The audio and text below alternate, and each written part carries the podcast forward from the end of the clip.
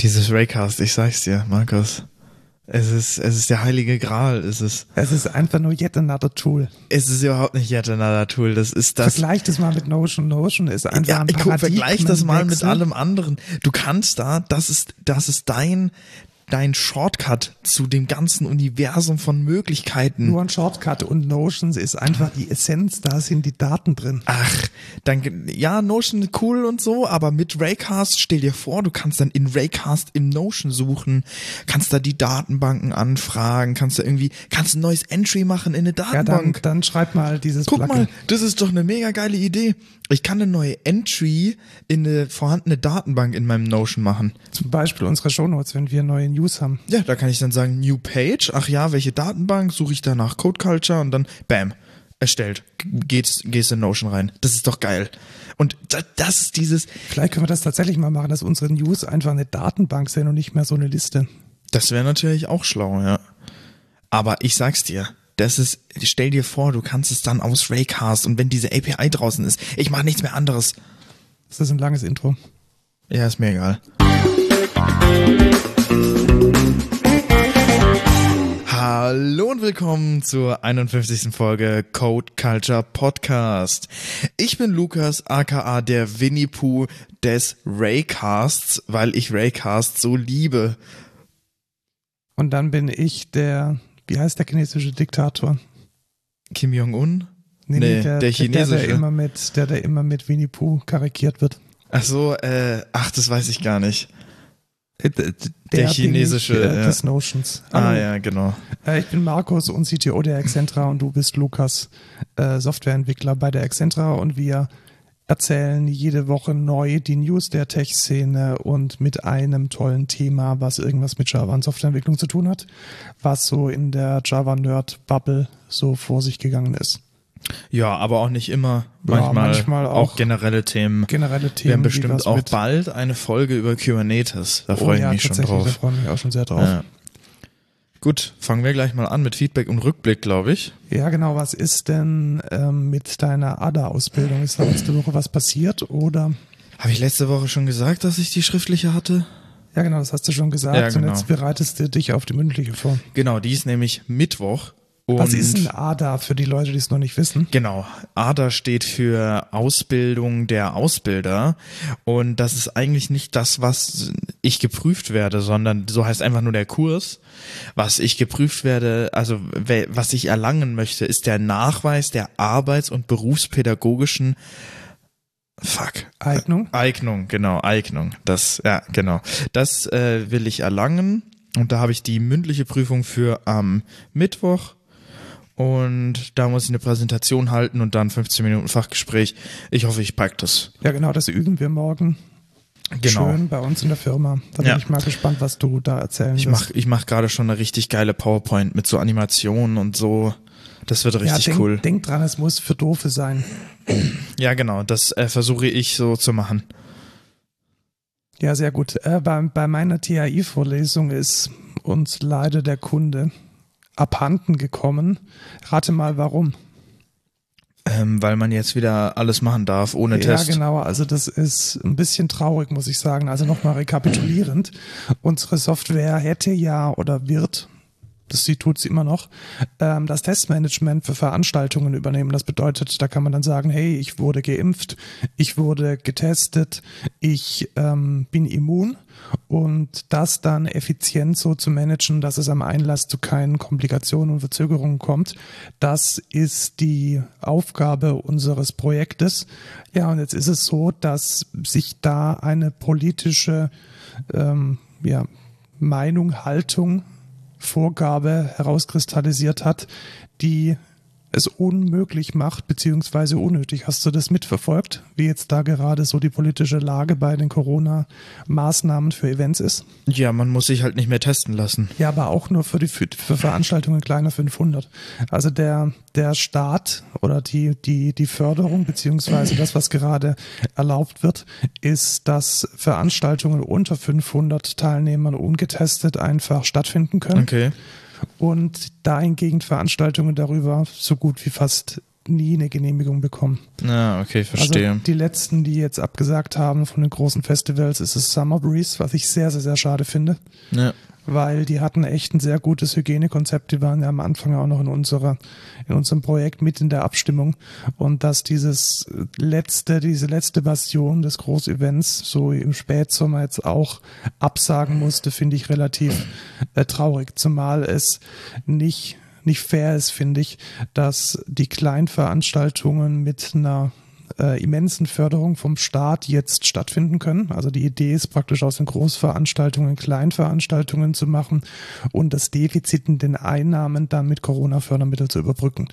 Das bedeutet, wenn man jetzt eine Veranstaltung geplant hätte mit 2000 Besuchern, dann bekommt man vom Staat bis zu 100 Prozent der Eintrittsgelder, wenn man sie jetzt als Veranstaltung für nur 200 Besucher vielleicht auf zwei oder drei Tage verteilt. Also das ist die Dann kann man ja dahinter. einfach sagen, ja, ähm, ich hätte es gerne, also wir wollten eigentlich ein Event machen für 10.000 Leute. Jetzt müssen wir aber leider das halt runterschrauben auf 500. Ja, du Ähm, bekommst allerdings natürlich nur das, was du auch tatsächlich verkauft hast. Also es gibt trotzdem noch ein Risiko. Ach das so, heißt, okay. Das, äh, eigentlich ist es sogar noch ein erhebliches Risiko, was ich relativ, ähm, relativ schade finde. Aber Ja. das ist auch alles noch nicht so wirklich beschlossen und nur erste Maßnahmen. Ich bin auf jeden Fall mal gespannt, wie sich das entwickeln wird und wer sich da eher mit, mit befassen möchte und da vielleicht mal auch Einblicke in die Organisation von solchen Events kriegen möchte, dem sei mein zweiter Podcast empfohlen. Der Blast of Eternity Podcast. Das ist der Podcast zu einem Metal-Konzert, zu einem Metal-Festival. Und da bewegt uns natürlich gerade besonders, wie wir unser Festival Corona-kompatibel im August stattfinden lassen können. Ja, und wenn, kann die Software von der THI ja auch für den nächsten Virus dann Ja, genau. äh, eingesetzt werden.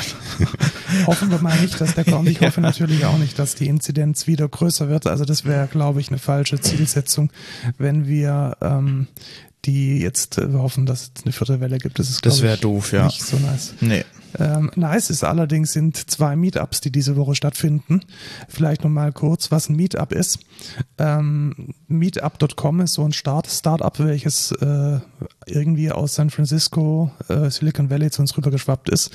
Und da vor Corona hat es so funktioniert, dass da eine Firma oder auch eine User Group, also eine locker organisierte Gruppe von vor allem Programmierern, die jetzt mit einem Framework oder einer Programmiersprache arbeiten, dass man da Events mit Vorträgen organisieren konnte. Wie funktioniert das? Man meldet sich dann an für diese einzelnen Events und man sieht dann, wer ein Teilnehmer ist.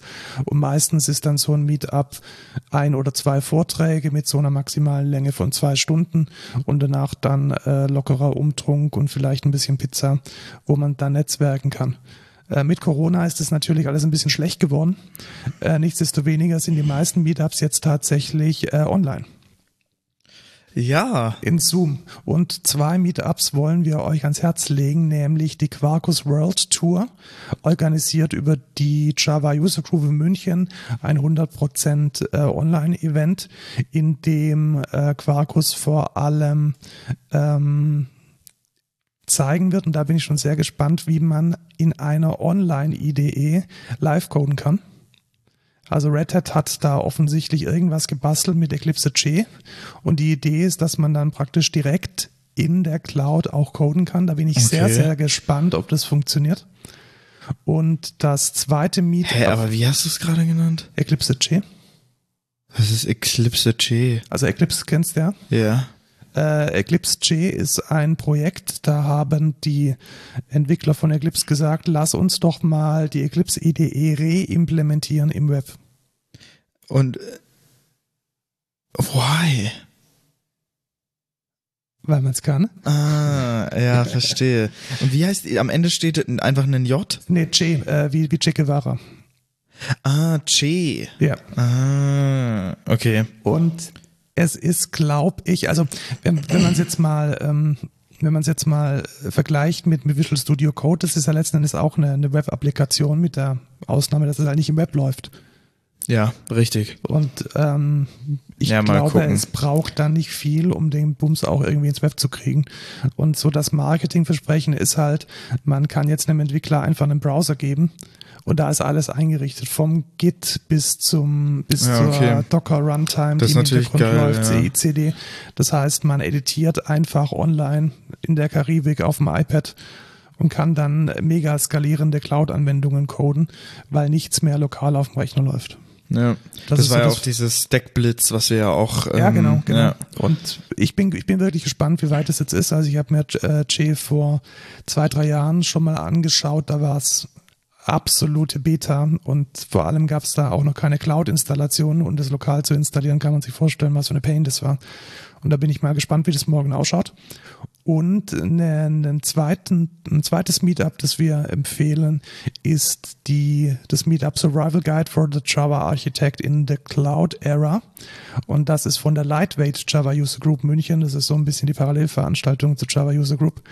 Die äh, findet, das findet am Mittwoch statt und da gibt es auch noch freie Plätze und da bin ich auch mal gespannt, was es da zu erzählen gibt. Ja, und ihr könnt den Termin, diesen Online-Meetings auch joinen, wenn ihr die in euren Apple-Kalender reinpackt und dann per Raycast einfach den Termin direkt Enter drückt auf den Termin und dann seid Leider ihr dran. nein, weil bei der Lightweight Java User Group ist es so, dass die so oft gezoombombt wurden, dass sie, dass er den Link nicht mehr in den Kalender packen, sondern die Ah. erst eine separate E-Mail schicken mit dem, mit der URL und dann dich auch ähm, manuell nochmal hinzufügen, weil du glaubst gar Schade. nicht, wie viele Geschlechtsteile und äh, arabische Propaganda ich schon gesehen habe in ähm, Ja. Meetups. Das Okay, ist nicht verständlich, so, ja. nicht so das, was man, was man äh, haben möchte.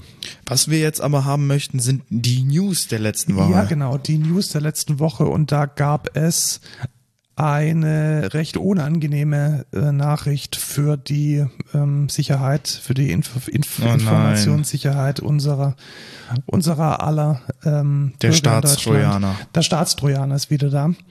Und äh, was mich da besonders irritiert, ist, dass die SPD unter der Führung von äh, Saskia Esk Esken dieser Sache zugestimmt hat was ähm, ich nicht so gut finde. Zum einen, weil ähm, ich weiß nicht, wie ihr das verfolgt hat, habt oder wie du es verfolgt hast. Saskia Esken ist ja Informatikerin und eigentlich in der Netzpolitik immer sehr für die Bürgerrechte eingesetzt. Ja. Und deswegen war eigentlich mm, jetzt meine, meine Ansicht, dass es in der GroKo sicherlich keinen Kompromiss dazu geben wird mit ihr an der Führung, aber da haben sie sich wohl weichklopfen lassen.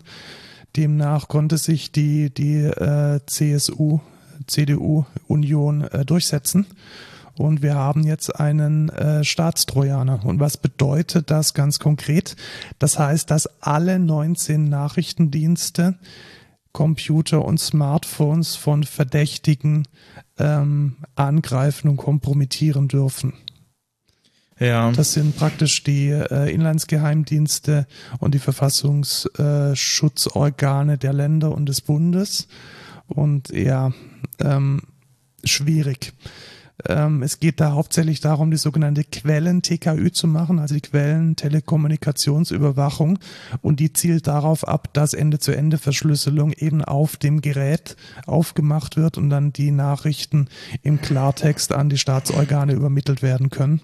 Und ja, Ja. wir wissen alle, wie schwierig es ist, die äh, Verfassungsschutzbehörden äh, zu kontrollieren, dass es da regelmäßig zu Skandalen kommt. Und ich hätte mir gewünscht, dass ähm, es diesen, diesen Freifahrtschein äh, nicht gibt, sondern dass man auf bewährte Ermittlungsmethoden, die in der Vergangenheit auch schon gut funktioniert haben, zurückgreift. Ja, schwierig. Ich finde das Thema auch sehr schwierig, aber weiß ich nicht, was da jetzt die beste Entscheidung ist. Ja, Also ich glaube, ein, ein Staat, der seine Bürger ausspioniert, ist vielleicht Ja, oder das weiß alleine, alleine auch schon, dass, ähm, dass es dieses Gesetz gibt, ist, finde ich, kein sehr demokratiefreundliches Signal. Auch wenn, wenn Ja. vielleicht diese Staatstrojaner nur bei, bei einer Handvoll äh, Terrorüberwachungen zum Einsatz kommt, alleine die, die, äh, die Legalität, dass der Staat in deine verschlüsselte Kommunikation eingreifen darf, ohne dass du es merkst, ist, Ja, glaube ich, schon fühlt scheiße. Sich, fühlt sich ungut an. Ja, ja, auf jeden Fall. Ähm, was allerdings ganz ordentlich ausschaut, ist, wir hatten auch schon mehrmals darüber gesprochen, der digitale Impfnachweis, also der digitale Impfpass. Ja, der soll jetzt kommen, oder wie? Der ist schon da. Ich habe mir tatsächlich die CoughPass-App auch schon installiert. Was, der ist schon da? Der ist schon da, tatsächlich. Der funktioniert auch? Nee. Ja, dachte ich, ich, mir. sag, ich sagte, wie es funktioniert. Und zwar, also äh, Licht und Schatten. Licht ist es eigentlich ein ganz gutes Prinzip. Also wie funktioniert dieses Ding? Es ist diese CoughPass-App und diese CoughPass-App erlaubt ja einen QR-Code zu scannen und dieser QR-Code ist dann eine ähm, digital signierte Payload, die nachweist, dass dein, äh, deine Impfung erfolgt ist. Ja. Jetzt stellt sich natürlich die Frage, Lukas, wie kannst du denn jetzt nach deiner zweiten Impfung diesen QR-Code bekommen? Keine Ahnung. Natürlich nicht bei der zweiten Impfung, weil das wäre ja komplett sinnvoll und durchdigitalisiert. Nein, du musst mit dem Papierfetzen, den du dann bekommst, im Zweifelsfall mit deinem gelben Impfbuch in eine Apotheke gehen. Okay. Und die Apotheke bekommt dann 18 Euro dafür vom Staat, dass sie diesen papiernaren Nachweis anschauen und es feststellen, yo, das ist der Lukas Rott und er wurde hier geimpft, deswegen geben wir dir jetzt mal diesen QR-Code zum Scannen. Okay. Ähm, muss ich dann was zahlen dafür? Nein, musst du nicht. Das Ah, bezahlt okay. der Staat. Und das ist, glaube ich, auch die größte, die größte Kritik an der Sache, ähm, dass man halt nicht von Anfang an daran gedacht hat, die Nachweise digital auszustellen in irgendeiner Form. Also man konnte sich ja durchaus seit Mitte letzten Jahres darauf vorbereiten, wenn nicht sogar schon wesentlich früher, äh, hat man verpennt. Das heißt, wir haben Stand heute die, die, ich glaube, 25, 30 Prozent der Leute, die geimpft wurden, da haben die wenigsten einen digitalen Impfnachweis bekommen, den man digital verarbeiten kann. Das ist alles signiertes Papier, also signiert im Sinne von bestempelten und unterschrieben. Und das muss jetzt halt irgendwie übersetzt werden in diese digitalen Impfausweise. Und dazu wurden jetzt die Apotheken verpflichtet. Und dass man die dann in gewisser Weise natschen muss, das auch zu tun, mit 18 Euro pro Signatur, finde ich, ja, Ja. okay, aus dem Sinne heraus, dass es vielleicht dann auch nochmal dafür sorgt, dass wir dann in Zukunft eine Private-Public-Infrastruktur haben, in der zumindest mal Apotheken und Ärzte beteiligt sind. Aber äh, man hätte es auch früher besser machen können. Ja, auf jeden Fall. Ich meine, man hätte auch den Fall, also was jetzt, was ich dachte, was vielleicht sein kann, wo sie dachten, ja, das geht ja nicht, weil wenn sie jetzt diesen Impfpass quasi schon direkt nach der zweiten Impfung ausstellen, dann hast du ja das Problem, dass du nach der zweiten Impfung nicht direkt quasi clean bist. Also du musst ja dann zwei Wochen noch warten, aber das ja, kann aber man auch ja. das kann man ja machen, Ja, indem man in richtig. die Payload reinschreibt, wann die Impfung war Ja, und dass genau. dann eben die, die erstmal dein Datum der Impfung Ja, ja, zertifiziert genau. Das, ist und wie das, das, dann hätte man auch mitbedenken können, auf jeden Fall. Genau, also da gibt's technische Lösungen für. Ja, schade, aber dass es überhaupt einen gibt, ist schon eigentlich ganz cool. Genau, finde ich ganz ordentlich. Und die separate CoughPass-App, die gibt es deshalb, weil da jetzt ja zum ersten Mal personenbezogene Daten in der App landen und man möchte den kritischen äh, Benutzern der Corona-Warn-App es erlauben, dass sie praktisch die Corona-Warn-App komplett anonym benutzen können, wie bisher auch. Und dass es dann ein separates Binary für dieses äh, CoughPass gibt, in der dann die personenbezogenen Daten mit verwaltet werden. Ja. Aber die personenbezogenen Daten bleiben auch auf deinem Gerät. Also die Payload äh, von diesem QR-Code, die bleibt auf deinem Gerät, die wird nirgends hochgeladen. Ah, okay. Ja, Und- das ist doch ganz gut. Genau, und es wird dann auch äh, mit dieser CoughPass-App möglich sein, bestehende Zertifikate und QR-Codes, also digitale Zertifikate in Form von QR-Codes zu überprüfen. Und was mich jetzt interessiert, und das habe ich nicht herausgefunden, vielleicht kann da einer unserer Hörer und Hörerinnen helfen, ob man den QR-Code auch, also ob man die Payload von diesem QR-Code auch außerhalb von einem Scan-Verfahren teilen kann. Also ob es so ein Share-Sheet gibt, wo ich äh, jetzt zum Beispiel sagen könnte, ich ähm, teile diesen QR-Code in die Eventim-App oder in die ähm, äh, Reservix-App, um zum Beispiel für Events meinen Impfnachweis komplett digital übertragen zu können. Verstehst du, was ich meine? Mhm. Ja, Also ich verstehe, was du so ein ja. QR-Code scannen ist immer mit, mit einem physikalischen es halt so Kontakt eine, verbunden. dass es eine Schnittstelle gibt innerhalb Genau, der App richtig. mit anderen Apps. Genau, dass es eine Ja. Schnittstelle innerhalb der App gibt, wo ich dann schon noch sehr bewusst diese persönlichen Daten dann teilen kann. Ähm, das fände ich nochmal spannend, ob es das gibt und ob das vorgesehen ist. Das konnte ich jetzt nicht nach, nachvollziehen, weil ich habe ja diesen QR-Code noch nicht, ich konnte es nicht testen und ich habe es jetzt im Quellcode auch nicht gefunden. Der Quellcode ist übrigens komplett auf GitHub, also den kann man sich anschauen, aber ich bin jetzt nicht so gut in Swift, als dass ich das jetzt irgendwie herausfinden konnte. Ja, aber die gibt's für Apple und Android, Genau, oder? die gibt's ja. für Apple und Android, aber ich habe mir jetzt halt mal den Swift-Code angeschaut. Ja, ja. Ja, du hättest dir halt den Ja, Android-Code stimmt, ange... Also, ja, aber bei Android weiß ich halt gar nicht, wie das mit dem Sharen funktioniert. Also wo ich Ja, da schauen okay. muss, weil ich, ich habe noch nie in meinem Leben ernsthaft Android verwendet. ja, okay, verstehe. Naja, Dann hatten wir letztes Jahr mal ja wunderbar gesprochen über die WWDC genau. und was dann nach der WWDC Keynote immer passiert, dass im Rahmen der WWDC der Apple Design Award beziehungsweise die Apple Design Awards vergeben werden. mhm. Und Random Fact, du wusstest du, dass unser früherer CTO, also mein Vorgänger, dass er Preisträger eines Apple Design Awards ist? Nee, was? Tatsächlich, Wirklich? ja. Also Okay, krass. Er hat damals bei einer Firma gearbeitet, so in den Hochzeiten von .com, als Apple so eine reine, so ein reiner Pro-User-Kosmos war, als es auch noch keine iPhones gab. Mhm. Und da haben die an einer, ja, so einer Art Datenbank-Tabellenkalkulation gearbeitet und dafür dann den Apple Design Award bekommen. Krass, okay. Ja, was ich relativ äh, cool finde. Ja. Und was ich allerdings jetzt mal machen wollte, ist äh, mal durchgehen, welche Apps denn den Apple Design Award gewonnen haben. Zumindest mal die wichtigsten. Ja. Dann fang mal an. Genau, also für den Bereich Inclusivity gibt es den Voice Stream Reader. Hast du das schon mal Nee. ähm, gesehen? Also Voice Stream Reader ist eine App, da der kannst du beliebige PDFs und ähm, Bücher geben und die werden dann mit einer unglaublich guten äh, Text-to-Speech Engine vorgelesen. Ah, okay. Also auch tatsächlich so mit dem Anspruch, dass es, wenn du jetzt, was weiß ich, äh, Pride and Prejudice da irgendwie reinwirfst, dass es dann schon so klingt wie ein Hörbuch.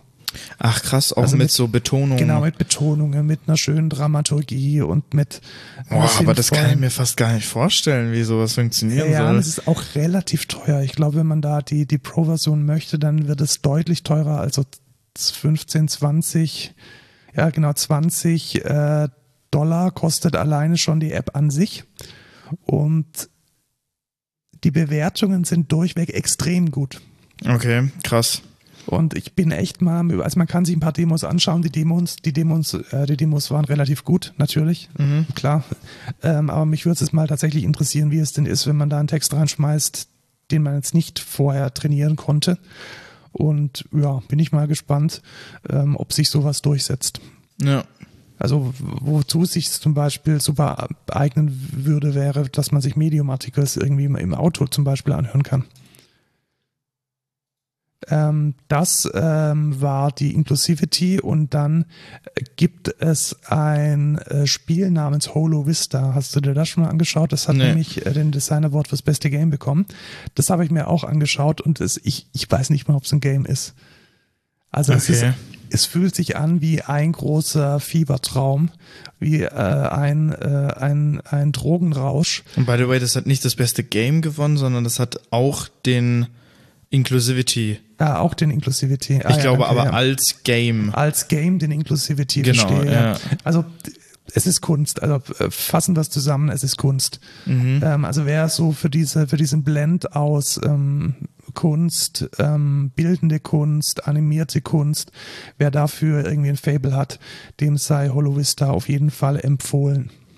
Mhm. Dann Delight and Fun, ähm, ja, das Kindergame lassen wir mal weg. Ja. Ähm, Little Orpheus ist ein Spiel, das Ja. gewonnen hat. Hast du das schon mal schon mal gespielt? Nee. Ich spiele keine Spiele auf meinem Handy. Ja, ist ein Plattformer. Okay. Und ähm, habe ich mir auch mal angeschaut, zumindest mal die Videos. Also der überzeugt halt unglaublich durch ähm, geile Grafiken. Also jetzt nicht in dem Sinne, dass es jetzt die, die mega 3D-Grafik mit ähm, den, den tollsten, was weiß ich was ist. Es ist eine 2D-Navigation, also ein Plattformer. Allerdings äh, unglaublich künstlerische, fast schon Gemälde, die dann da im Hintergrund die Welt aufbauen. Also das auf jeden Fall eine coole Sache. Ja. Dann zu den Produktivitäts-Apps äh, Carrot Weather.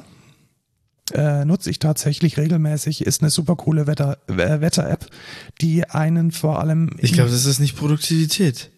Das, ja, Interaction ist das, ähm, Interaction ist die Kategorie, aber ich würde es mal als eine produktive App bezeichnen, weil es kein Spiel ist.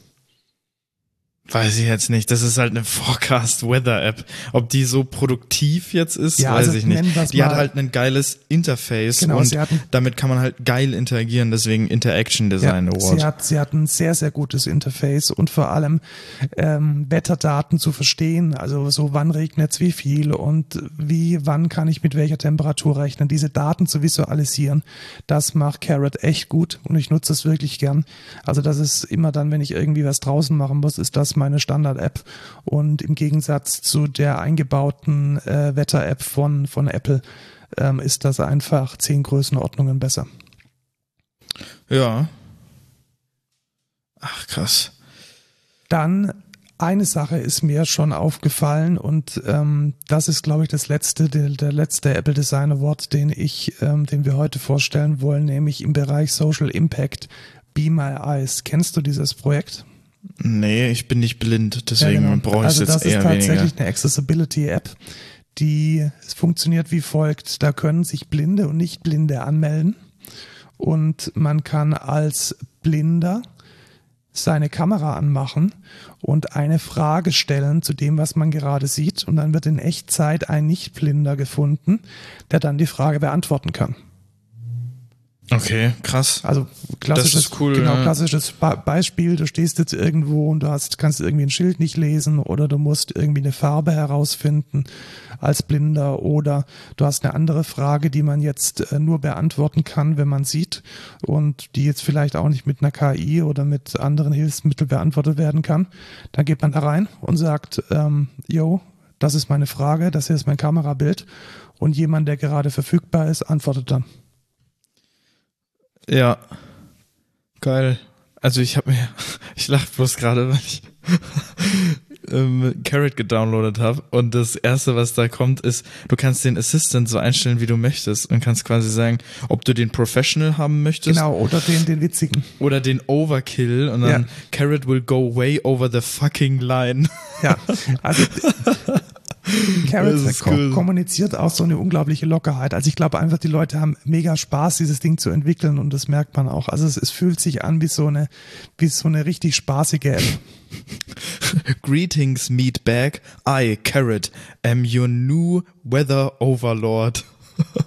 die App, die beleidigt dich auch. Das ist, ähm, das ist geil. Die beleidigt dich auch manchmal. Also wenn dann irgendwie so ein Kackwetter ist, dann, ähm, dann äh, werfen die da auch mal nicht so schöne Sprüche an. Shitting out Forecasts. Also ja, das genau. ist das ist sehr geil. Also das ist jetzt schon meine Lieblings-App, muss ich sagen. Das ist schon cool. Also ich, ich mag sie sehr. Also die, die Attitude, die diese App auch vermittelt, ist ja, ja. Äh, eine sehr coole Sache. so ein Pop-up gerade gekommen. Want some someone gone? Find hot assassins in your area. Als Werbung darunter einfach. Das, das ist keine Werbung, glaubst du mir? Ja, ich weiß, aber das wird, es sieht so aus wie so ein Pop-up. Fake News, Achievement Unlocked, das ist mega lustig.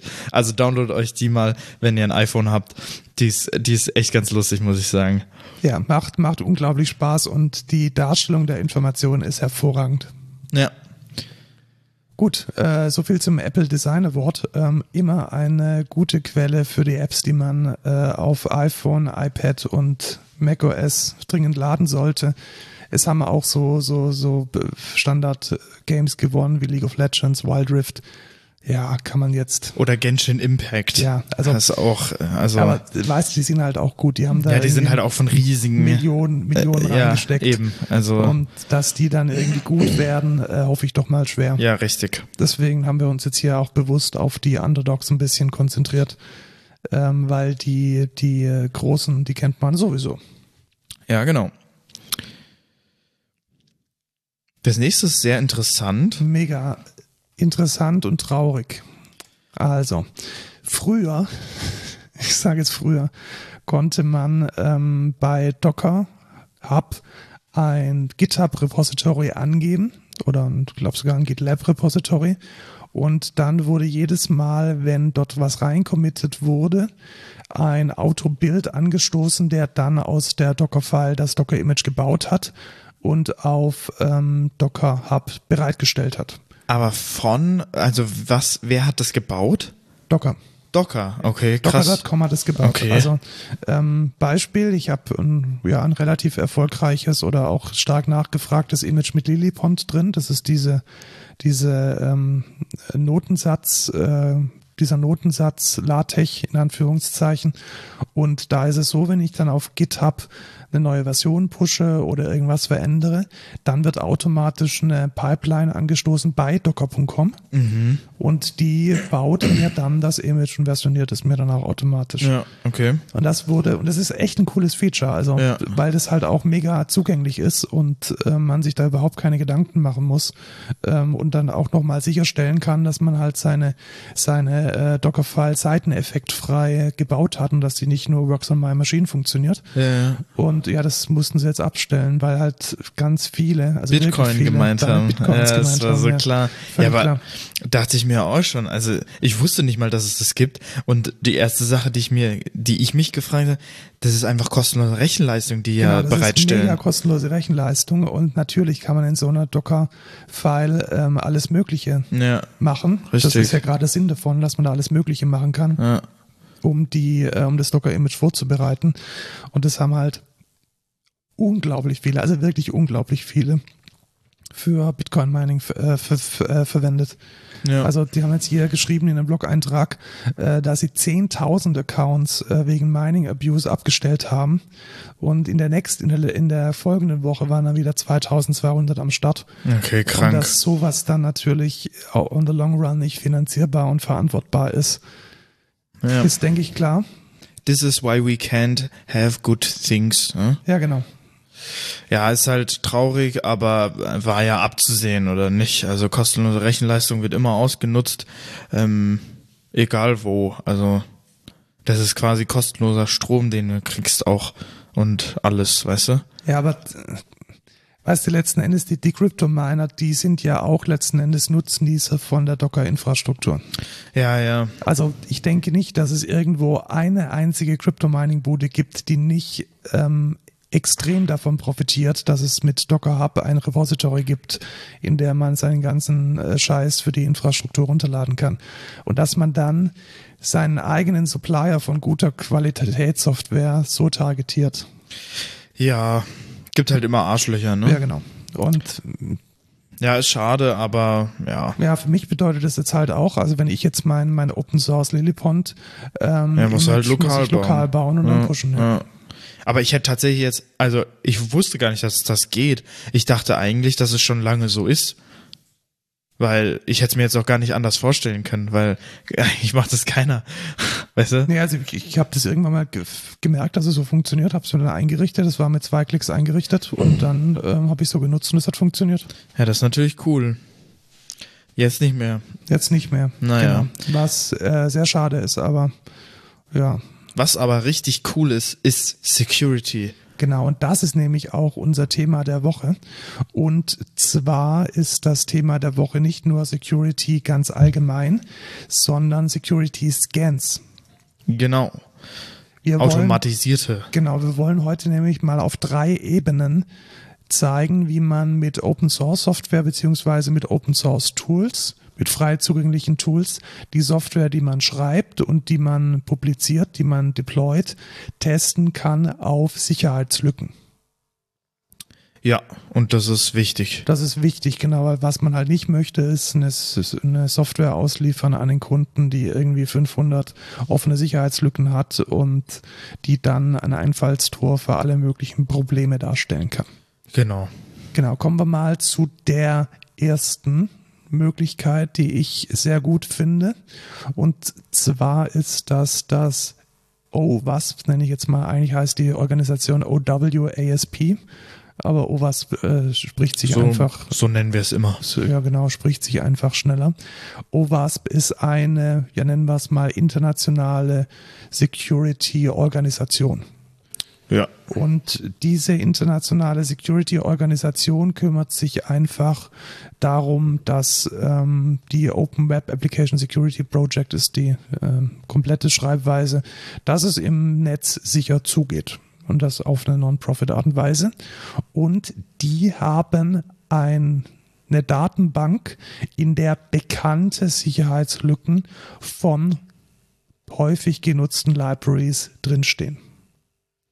Ja, also ich glaube die größte auch, oder? Genau, sicherlich ja. auch die größte. Ich glaube, die konsolidieren auch mehrere Datenbanken. Mhm. Also da gibt es, ähm, da gibt es verschiedene Datenbanken, die auch teilweise von amerikanischen ähm, Public Organizations aufgebaut werden, die von europäischen Organisationen aufgebaut werden und die konsolidieren das ein bisschen.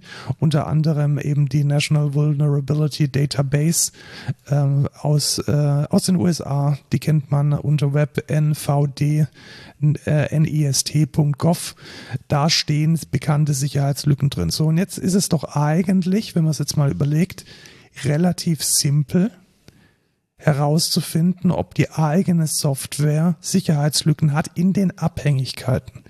Weil wir haben jetzt auf der einen Seite eine Datenbank mit bekannten Sicherheitslücken und wir haben auf der einen, auf der anderen Seite ein Bildtool wie Maven oder wie Gradle oder wie Ant, welches eigentlich ganz genau weiß, welche Abhängigkeiten ich mit meiner Software ausliefere.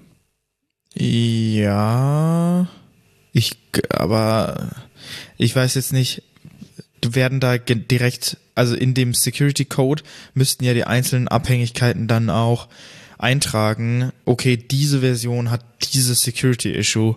Auf ja, genau, Fall. das wird gemacht. Also okay, das wird ja. in dieser NVD-Datenbank und in dieser OWASP-Datenbank wird das gemacht. Und dann also, ist es relativ easy, genau, ja. Also was hat diese, diese Datenbank hat zum Beispiel die Information, dass der Chatty-Server in der Version, was weiß ich, 19.20, der ist ähm, vulnerabel für ein ZVE 2389787. Genau, der ist vulnerabel für einen, äh, für einen Denial of Service. Da kann man irgendwie was hinschicken und dann geht er in die Knie.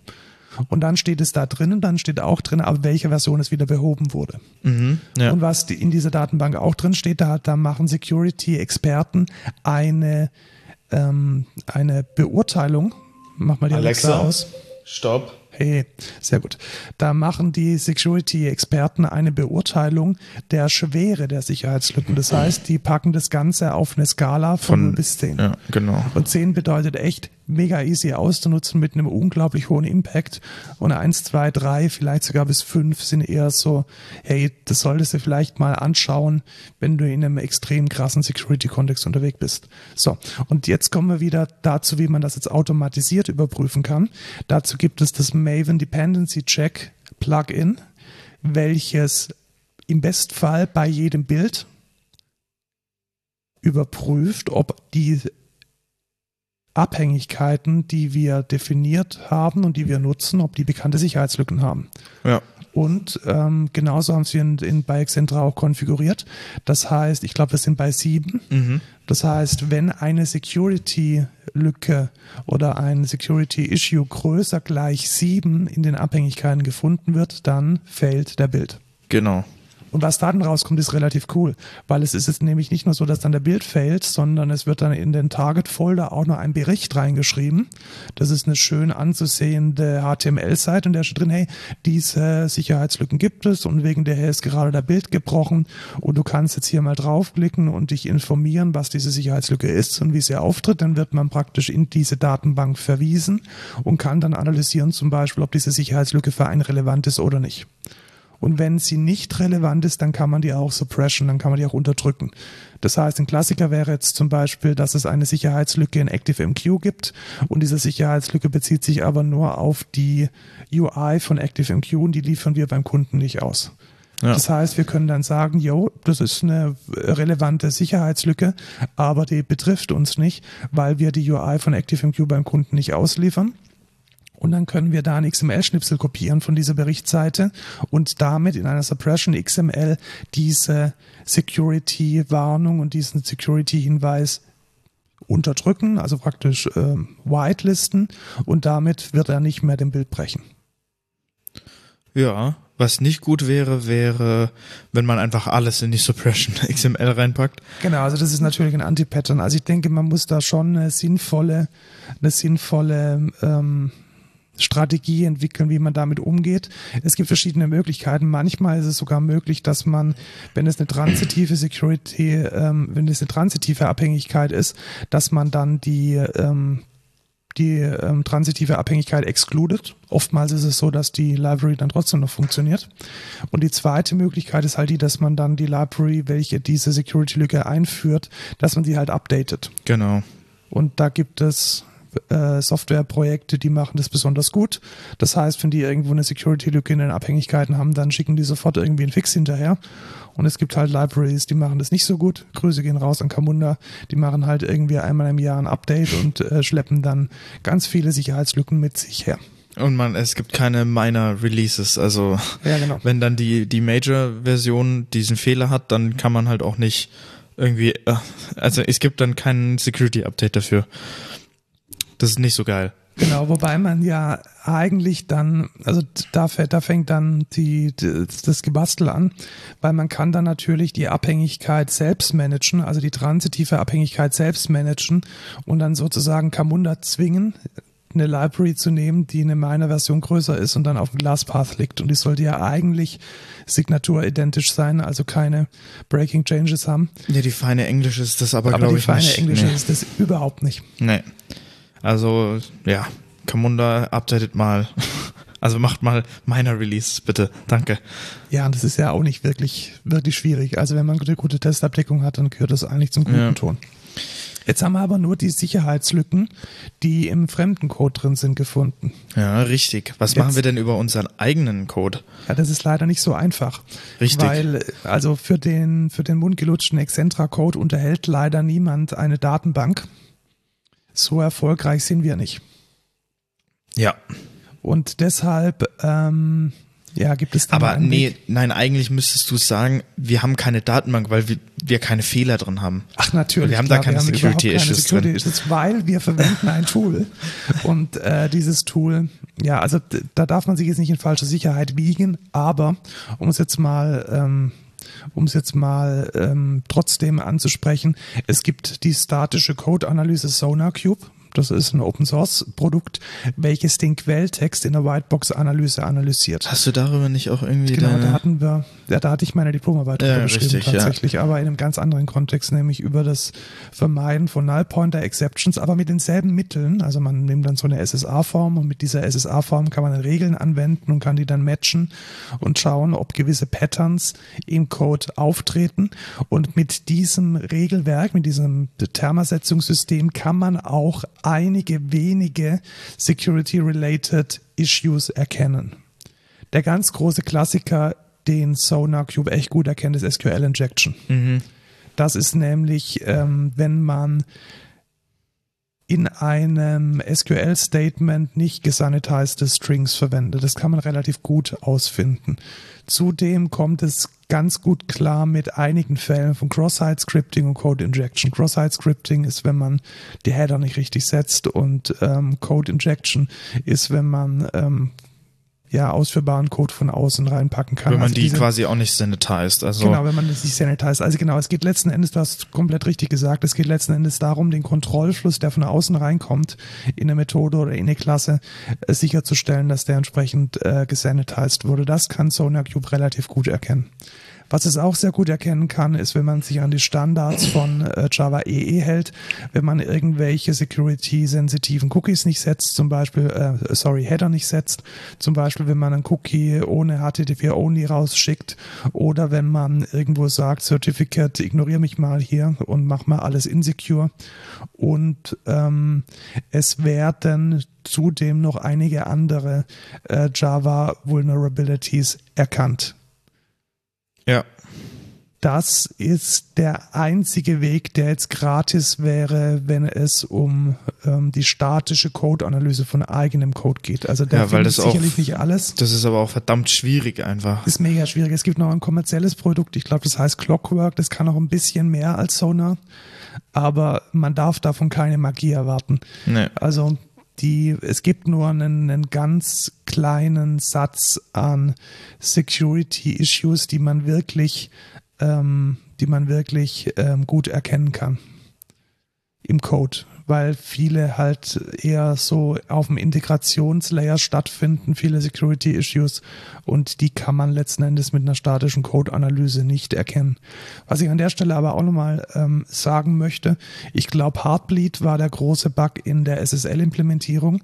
Da war ja das Problem, dass ein äh, Block in einer if-Bedingung nicht sauber terminiert wurde. Mhm. Also da wurde einfach eine if-Bedingung ohne einen, einen Block ähm, geschrieben, ja. sodass nur eine Zeile ausgewertet wurde. Ah, also, okay. Genau. Und das hätte man zum Beispiel erkennen können, wenn man äh, Code-Style-Standards durchsetzt. Ja. Also ich glaube, dass wenn man eine statische Code-Analyse und einen, Linter einsetzt in seinen Builds, dass man dann zumindest wartbareren und besseren Code erzeugt, der dann wiederum äh, auch weniger Sicherheitslücken hat. Das ist wahrscheinlich so die, die Kausalität, die man da so ein bisschen herleiten kann.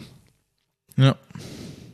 Gut, also dann haben wir jetzt die Abhängigkeiten in meiner, ähm, da haben wir jetzt die Sicherheitslücken in den Abhängigkeiten adressiert und wir haben zumindest mal so eine leichte, halbwegs funktionierende Methodik, wie wir mit einer statischen Code-Analyse Sicherheitslücken in dem eigenen Code finden. Ja, jetzt ist es aber so, dass ja nicht nur der Code vulnerable sein kann, sondern auch die Software an sich, also wenn die dann ausgeliefert wird. Ja, genau. Und wie liefert man heutzutage Software in der Regel aus? Zumindest in Containern. Im, genau, in Containern. Und auch da kann es natürlich Sicherheitslücken geben. Also wenn jetzt ein Docker-Image was weiß ich, im TCP-Stack, im Network-Stack oder mit sonstigen Abhängigkeiten, die zusätzlich installiert wurden, die aufgemacht werden, Sicherheitslücken hat, dann möchte man auch die erkennen. Und da gibt es seit neuestem auch einen Security-Scan in dem Docker-Kommando selbst mit drin. Okay. Hast du den schon mal ausprobiert? Sicherlich. Ich teste alle unsere, alle unsere ja, Images. Sehr gut. Es geht eigentlich relativ einfach. Und zwar kann man da einfach sagen Docker Scan und dann der Name des ähm, Images. Und dann spuckt er auf der Kommandozeile einen Test aus. Ja, geil. Und das funktioniert eigentlich relativ gut. Und ähm, der macht quasi genau das gleiche wie im OWASP. Genau, richtig, aber halt nicht auf die Java-Abhängigkeiten, sondern, sondern auf Beispiel, die Images. Genau, auf die Images und, ja. auf, und auch auf die, die Dinge, die das Image ähm, beinhaltet. Also zum mhm. Beispiel gibt es jetzt hier eine, ähm, hier eine, ähm, eine, eine Information, da steht äh, drin, hey, pass mal auf, dein, dein Docker-Image hat äh, in IP-Utils und in WGET eine Security. Eine ja, Security okay, verstehe. Aber dann, da musst du halt auch wieder entscheiden, hey, interessiert mich das jetzt an der Stelle oder interessiert es mich einfach einfach ja, nicht. Ja, weil wenn keiner in den Container rein execken kann, dann juckt mich das nicht. Genau, also da muss man dann halt auch wieder äh, den JSON-Output nochmal sehr gut anschauen und vielleicht dann, wenn man das automatisch in seine, in seine Pipeline reinbauen möchte, da muss man das wahrscheinlich auch gescheit äh, whitelisten beziehungsweise exkluden. Ja, aber ist auf jeden Fall auch nochmal ein weiterer Layer, der mehr Sicherheit bietet als vorher. Ja, auf jeden Fall. Also vor allem, wenn man fremde Docker-Images verwendet, ist das natürlich eine runde Sache. Ja. Ganz das ist eine runde Sache. Ganz generell kann man sagen, äh, man muss das natürlich nicht zwangsläufig im Bildprozess machen. Also das, was wir jetzt hier vorgestellt haben, wären jetzt alles Dinge, die man innerhalb vom Bildprozess macht. Man kann das natürlich auch asynchron machen. Und da ist JFrog inzwischen relativ gut geworden. Jetzt verlassen wir die Open Source und gehen in den kommerziellen Bereich. Also bei JFrog. Was? Nein! Skandal. Jetzt kostet es Geld, Vorsicht. Also wenn man sich JFrog kauft, JFrog ist so ein ähm, Repository Manager für äh, Docker Registries, für NPM Registries, für äh, Maven Repositories. Ähm, da kann man seinen Kram reinpushen und auch äh, über, über Proxying oder Mirroring äh, fremde Repositories anschließen.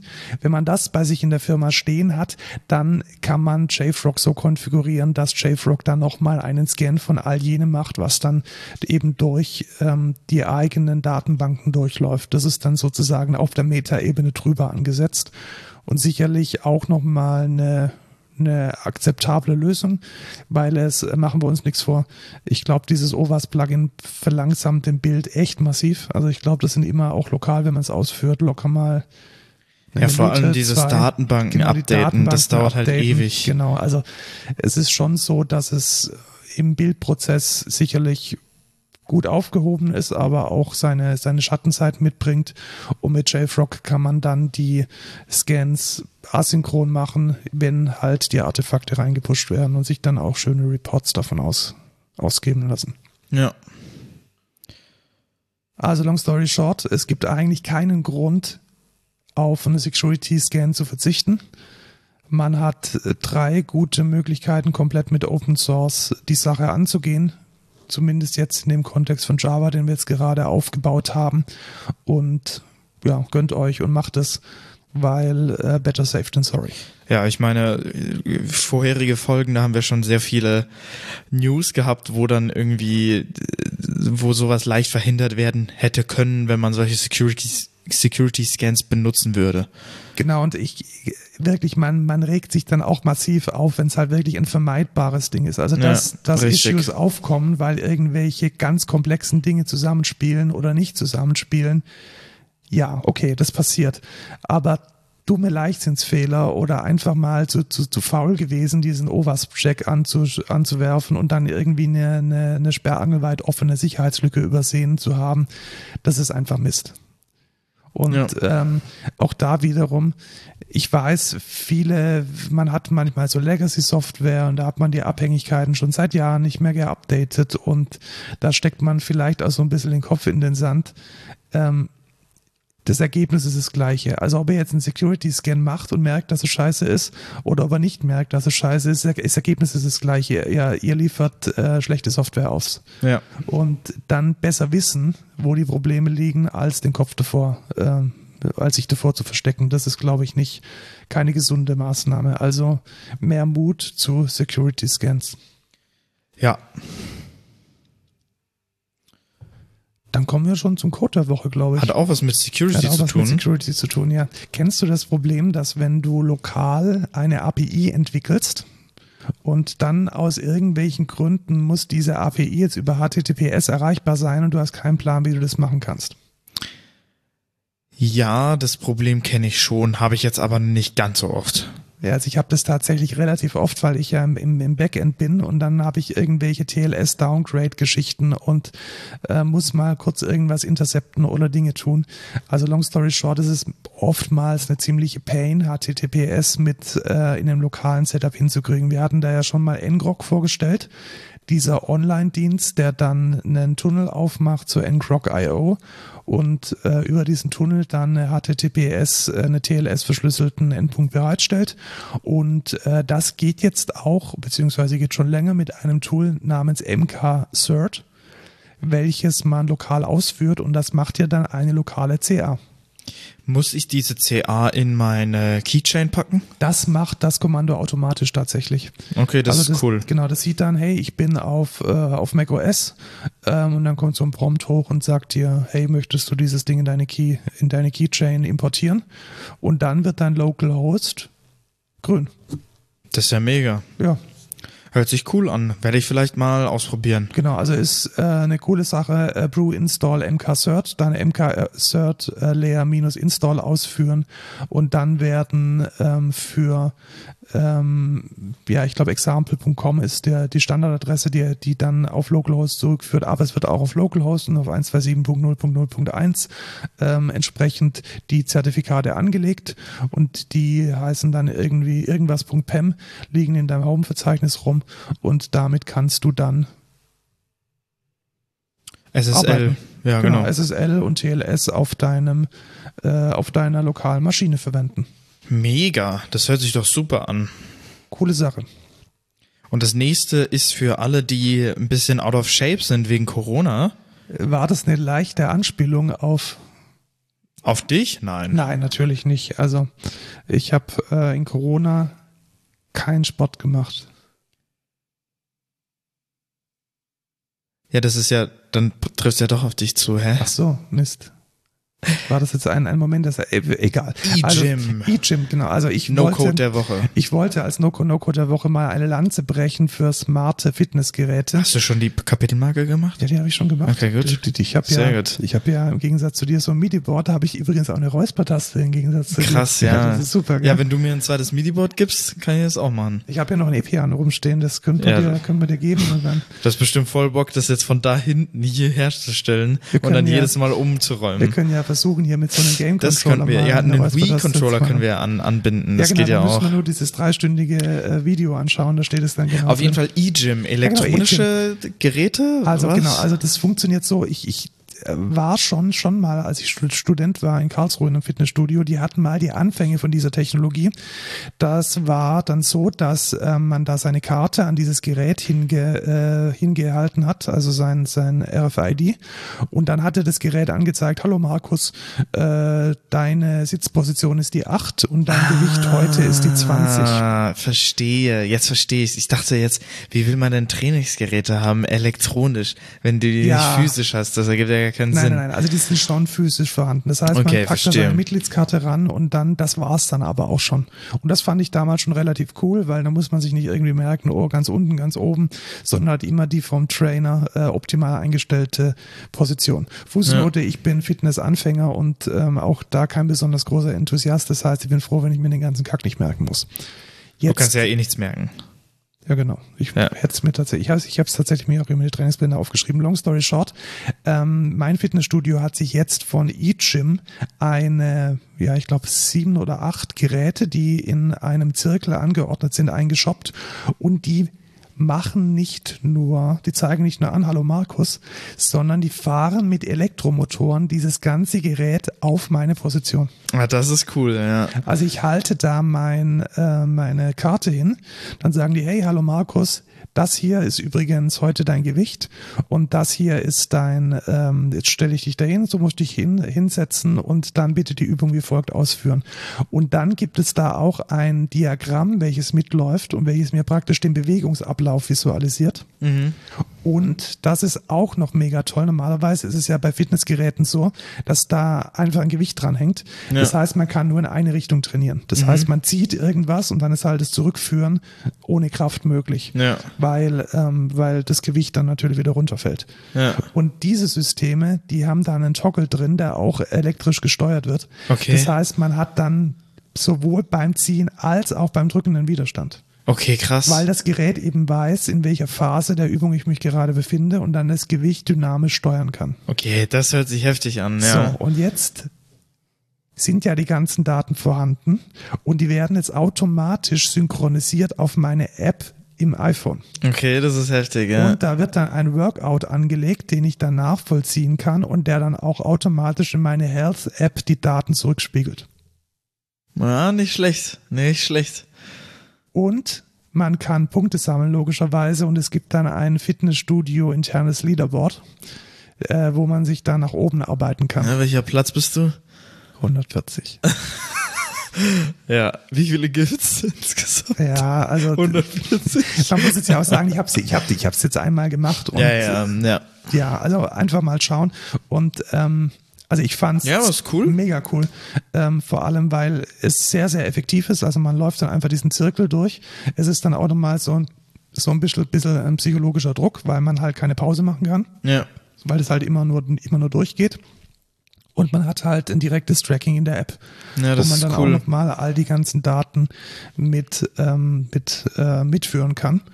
Und ähm, vor allem muss man sich keine Gedanken machen, welches Gewicht passt jetzt zu mir und welche. Ja. Also man stellt da einfach einen vorbereiteten Plan ein und das Gewicht erhöht sich dann automatisch. Und wenn man Ja, das, das Gewicht halt cool. nicht halten kann und wenn, das, wenn die KI dann merkt, dass man irgendwie überfordert ist, dann wird halt nicht so schnell erhöht. Ja. Ja, das ist doch geil. Das ist doch mega cool. Und das finde ich äh, relativ cool und ich kann es nur empfehlen für all jene, also wer jetzt eher so Standardpumper ist und sich da irgendwie auf die Bank, ja, ähm, ignorieren. Für all diejenigen, die allerdings Bock auf ein bisschen digitalisiertes und gamifiziertes Fitness haben, einfach mal nach einem Fitnessstudio suchen, welches diese E-Gym-Geräte am Start hat. Ja, cool. Dann war es das jetzt schon. Dann war es das jetzt schon heute. Wir Krass. sind gut in der Stunde geblieben. Ja. Wir suchen wie immer, äh, was suchen wir denn? DevOps suchen wir noch. Alles DevOps, andere ja. ist relativ gut besetzt. Wenn ihr gute Entwickler seid, könnt ihr euch trotzdem noch melden. Ähm, ausgeschrieben oder dringend gesucht ist nach wie vor ein oder eine DevOps-Engineer. Und ihr erreicht uns auf Twitter äh, at codeculturepod und per E-Mail codeculture.excentra.de und äh, ihr könnt uns einen Kaffee kaufen unter buymeacoffee.com slash codeculture. Und in diesem Sinne, tschüss Lukas. Ciao, Markus.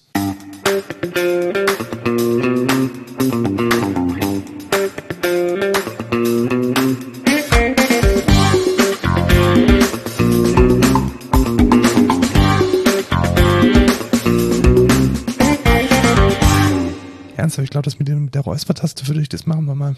Ja, das hat ich heute weiß ich nicht, was los war. Sollen wir, sollen wir das nicht den Praktikanten machen lassen?